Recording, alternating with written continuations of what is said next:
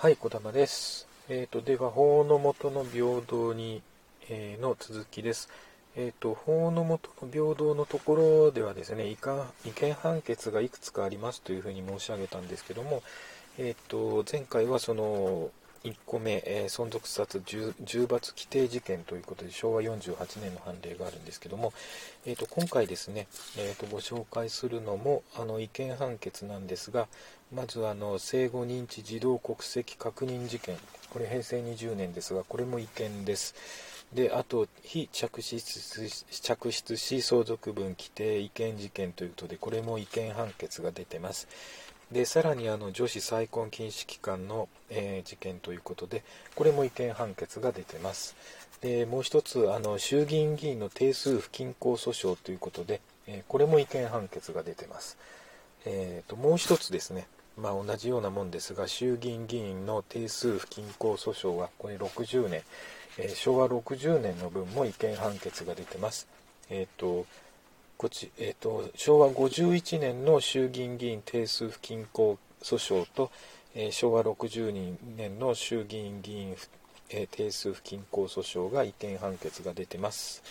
はいえーと、ここではですねかなりあの違憲判決珍しいんですけども違憲判決の方が数が少ないんですが違憲判決が出てるということで、えーと確認をしてください。はいえーと、ではまず、えーと、生後認知児童国籍確認事件からいきます。これ平成20年ですね。えー、まず概要ですけども、えー、法律上の婚姻関係にない日本国民である父とフィリピン共和国籍でを有する母との間に本法において出生した X らが出生後に父から認知を受けたことを理由として平成17年に法務大臣宛てに国籍、取得届を提出しましたが国籍取得は認められませんでしたそこで X らが日本国籍を有することの、えー、確認を求めて訴えを提起した事件ということになります。争点はですね、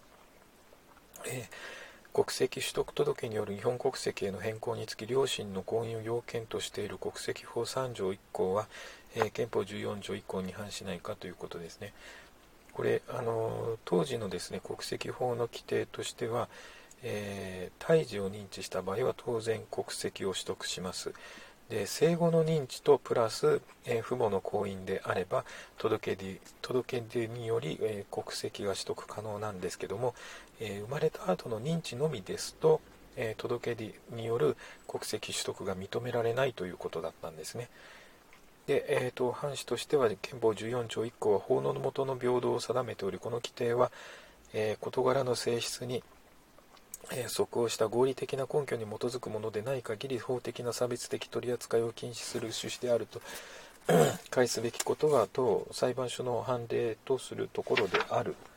えー、ちょっと長いですけどもいきますね、えーと、憲法10条は日本国民たる要件は法律でこれを定めると規定しこれを受けて国籍法は日本国籍の特捜に関する要件を規定している。え憲法10条の規定は国籍は国家の、え構成員としての資格であり国国籍の特捜に、え関する日本権を定めるにあたってはそれぞれの国の歴史的事情、え伝統政治的社会的及び経済的環境と種々の、え要因を考慮する必要があることからこれをどのように定めるかについて立法府の裁量判断に委ねる趣旨のものと解される。しかししかしながらこのようにして定められた日本国籍の取得に関する、え法律の要件について、えよって生じた区分が合理的理由のない差別的取り扱いとなるときは憲法14条1項違反の問題を生ずることは言うまでもない。すなわち、え立法府に与えられた上記のような裁量権を考慮してもなおそのような区別をすることの立法目的に、え合理的な根拠が認められない場合またはその具体的な区別と上記の立法目的との間に合理的関連性が認められない場合には、え、当該区分は合理的な理由のない差別として同項に反するものと解されることになる、え、日本国籍は我が国の構成員としての資格であるとともに我が国において基本的人権の保障公的資格の付与公的給付等を受ける上で意味を持つ重要な法的地位である。一方えー、父母の行為により着室たる身分を取得するか否かということは子にとっては自らの意思や努力によっては変えることのできない父母の、えー、身分行為にかかる自己事柄である。従ってこのような事柄をもって日本国籍取得の要件に関して区別を生じさせることに合理的な理由があり否かについては慎重に検討することが必要である。本件区別においてはこれを生じさせた立法目的自体に合理的な根拠は認められるものの立法目的との間における合理的関連性は我が国の、え内外における社会的環境の変化等によって失われており、え今日において国籍法3条1項の規定は日本国籍の取得につき合理性を欠いた過剰な要件を課するものとなっていると言うべきである。日本国民である父からえー、出生と出生後に認知されたにとどまる非着着出子に対し日本国籍の取得において著しく不利益な差別的取り扱いを生じさせていると言わざるを得ず、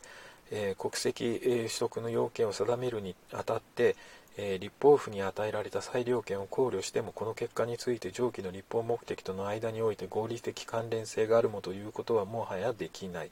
そうすると本件区別は遅くとも上告人らがえー、法務大臣宛に国籍取得届を提出した当時には立法府に与えられた裁量権を考慮してもなおその立法目的との間において合理的関連性を欠くものとはなっていたと解される。したがって上記事件において本件区別は合理的な理由のない差別となっていたと言わざるを得ず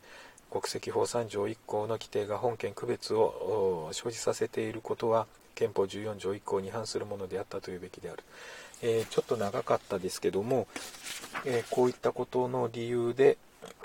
えーと違憲判決が出てます。はい。えー、でもう一つですね。もう一つというかまだまだ違憲判決あるんですけども、え次はあの非着出し相続分規定違憲事件ということです。これはですね、え概要は、え平成13年7月に死亡した A の遺産につき A の着出らが A の非着出子に対し、え遺産の分割の、え審判を申し立てた事件まあ、争点になっているのは非着出子の法定相続分を着出子の2分の1とする民法900条4号正し書きは憲法14条1項に違反しないかということですね。えー、反しとしては憲法14条1項は法の下の平等を定めておりこの規定が事柄の性質に応じた合理的な根拠に基づくものでない限りえー、法的な差別的取り扱いを禁止する趣旨であるものと返すべきことは当裁判所の判例とするところである、えー、相続制度は非相続人の財産を誰に、えー、どのように承継させるかを定めたものであるが相続制度を定めるにあたってはそれぞれの国の伝統社会社会事情国民感情なども考慮されなければならない。さらに現在の相続制度は家族というものをどのように考えるかということと密接に関係しているのであってその国における婚姻ないし親子関係に対する規律国民の意識と,、えーと、離れてこれを定めることはできないこれらを総合的に考慮した上で、えー、相続制度をどのように定めるかが立法府の合理的な裁量判断に委ねられているものというべきであると。遅くとも A の相続が開始した平成13年7月当時においては立法府の裁量権を考慮してもなお、えー、着出しと着出でないこの、えー、法定相続分を区別する合理的な根拠は失われていたというべき。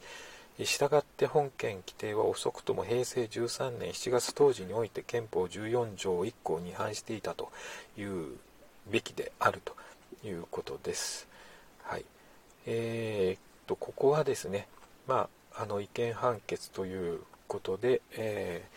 ー、ご理解をいただきたいと思います。